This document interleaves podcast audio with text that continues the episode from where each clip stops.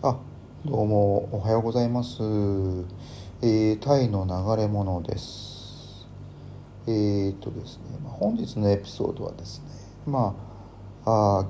タイでまあ現地採用として働く時に、まあ、営業マンになると、まあ、そういう想定した時にですねまああの車自動車の貸与の求人があると思うんですね。まあそれについてお話ししたいなと。で、えー、なおかつ、あ、タイの場合自分で車を運転するっていうことがまああの結構多いかもしれないんですけどもその時にですね、えー、私が、えー、過去に経験したあ事例を、えー、ちょっと参考にしていただければと。で過去にですね大きく分けて、えー、3回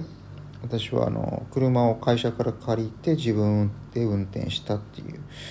そういうことがあります。で、えっと、3回ですね、えー、まず1社目が、えー、アユタヤのプレス部品工場。そちらでですねあのビオス、えー、そちらの時はトヨタのビオスを借りました、まあ、ビオスはですね、え、非常にまああのそんなに排気量が大きな車ではないんですけれども。まあちょっと走ってちょっと軽いなっていう印象はあったんですがただまあ運転しやすい車ではございました。で、えー、そちらはですねあの会社から借りた条件としては非常に良いというかまあ保険、えー、車の保険とか税金あの維持費用といったもの全部あの会社が出しますよと。であとまあ、えー、営業であの外に行った時に使ったあガソリン代とか、えー、他の、えー、高速代とかですねそういったものは全部会社が負担してくれると。まあこれはまあある意味業務で使うんですから当たり前といえば当たり前なんですけれども。えー、っと言ってまあ日系企業なのでその辺非常にしっかりしていたかなというふうには思います。であとですね、えー、2社目ですね。これはあのバンコク、まあ、エカチャイにあるですねあの産業部品産業機械を扱う、えー、商社でしたけれども、まあ、タイローカル企業ということであのちょっとそちらの方はですねえー、っとそうですね1社目と同じくまああの業務にかかる部分に関しては、えー、ほぼ負担していてくれたということがあったんですがあのちょっまあ社長がちょっと対人が癖があってですね。えー、っとまあまず最初あのトヨタのフォーチュナーですね。あれのあのディーゼルですね。あの、まあ、SUV 本格的な SUV ということであの運転できて最初すごくあのまあ、楽しく運転できたんですね。あのただただあのなぜかどういう意図があってそうしたのかわからないんですけどあの途中で、えー、社長の方がですねあのもう一人のあの、えー、と同僚の日本人に、えー、今日からあの車変わってくださいと言ってきてですね。なぜかなぜか分からんのですけどあの、えー、トヨタフォーチュナーからあのまたビオスにまた違うビオスですけどに変えさせられたと。えー、っと新しくなったビオスっていうのはですね なぜかこれが分からんのですけどあの後ろの部分がへっこんでると。まあ誰か別の、まあ、社用車ですからあの他の社員が使って、えー、っとどっかぶつけてですねそのままにそのままにしてある置いたようなですね。でそれが私のところに来たような。であとまあ何ですか。えー、っと燃料がですねあのガソリンではなくて、えー、っと LPG という、まあ、ガスですね。の車なんですけど。まあまあまあ、まあ、あの非常にあのガスということ音はすごく静かでというのは良かったですね。別に加速が遅いとかそういうこともないですし。ただ心配 ちょっとこれ危ないんじゃないかなっていうのは心配だったのがあの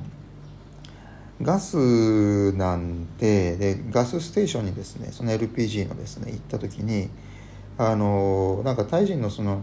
何ですかあのスタッフというかガスを入れてくれる人がいるわけですよ。その人があの指摘してきたのがちょっとこれガス漏れしてんじゃないかと いうことをですね言ってきてうーんなんでここんなあの整備不良の車をですねこの会社は貸すんだと思いまして。まあまああそんなことがあったんですけどただその会社はもうえー、っと2ヶ月半程度でもうこちらから見切りをつけて辞めてしまいました。まあかなりいろいろブラック的な要素が強い、まあ、いわゆるブラック企業でしたから、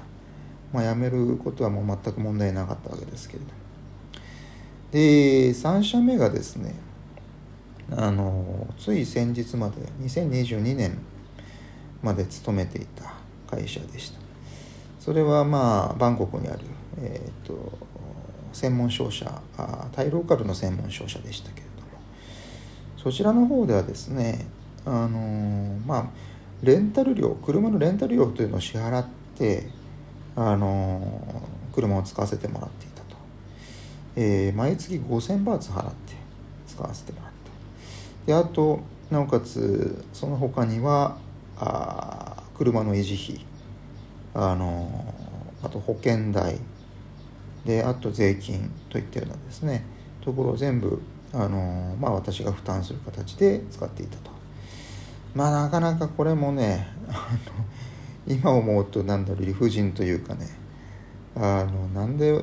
こんなに負担しないといけないんだよというか、まあ、会社に言わせるとあのなんでしょうね。えっ、ー、と他のタイ人っていうのは車を持ち込みで営業マンはですね車を持ち込みで、えー、使ってていたあやっていたからまあ日本人の社員というのが、まあ、現実採用ですねそういうふうにあの車を使うっていうのは、まあ、要はあの会社が負担してっていうのは他の社員に対して、まあ、示しがつかないというかそういうようなことを言ってましたね。いやいやいやいや日本人なんだから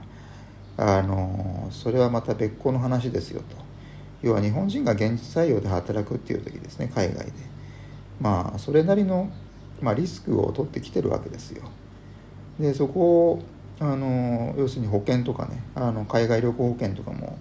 別につかない状態であの働いてるわけででまあ車だけ要は何でしょうあの会社としてはコストカットしたいから現採用を雇うんでしょうけれどもまあだからといってねあのそういうのを全部現地採用に負担させるっていうのはまあ、間違ってるというか、うん、だからまあこういった内容ですね。要はあの車の貸与に関することとかっていうのはあの入社する段階にもちゃんと会社と話をつけないとダメなんですね。あのきちんと交渉してから。で自分に有利な状況になったっていうのは分かって初めてそこであの、まあ、入社を決めるべきであってあの、まあ、入りたい一心でですねあの決めてしまう容易に決めてしまうというのは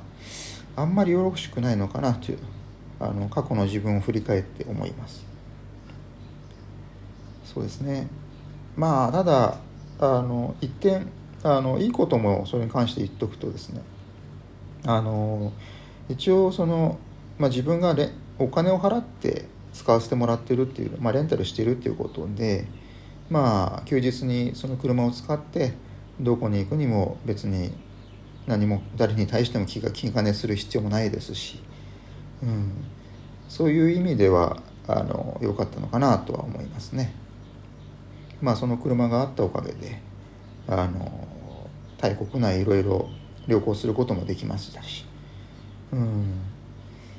まあ、いろいろ見聞が広がってよかったのかなと思います。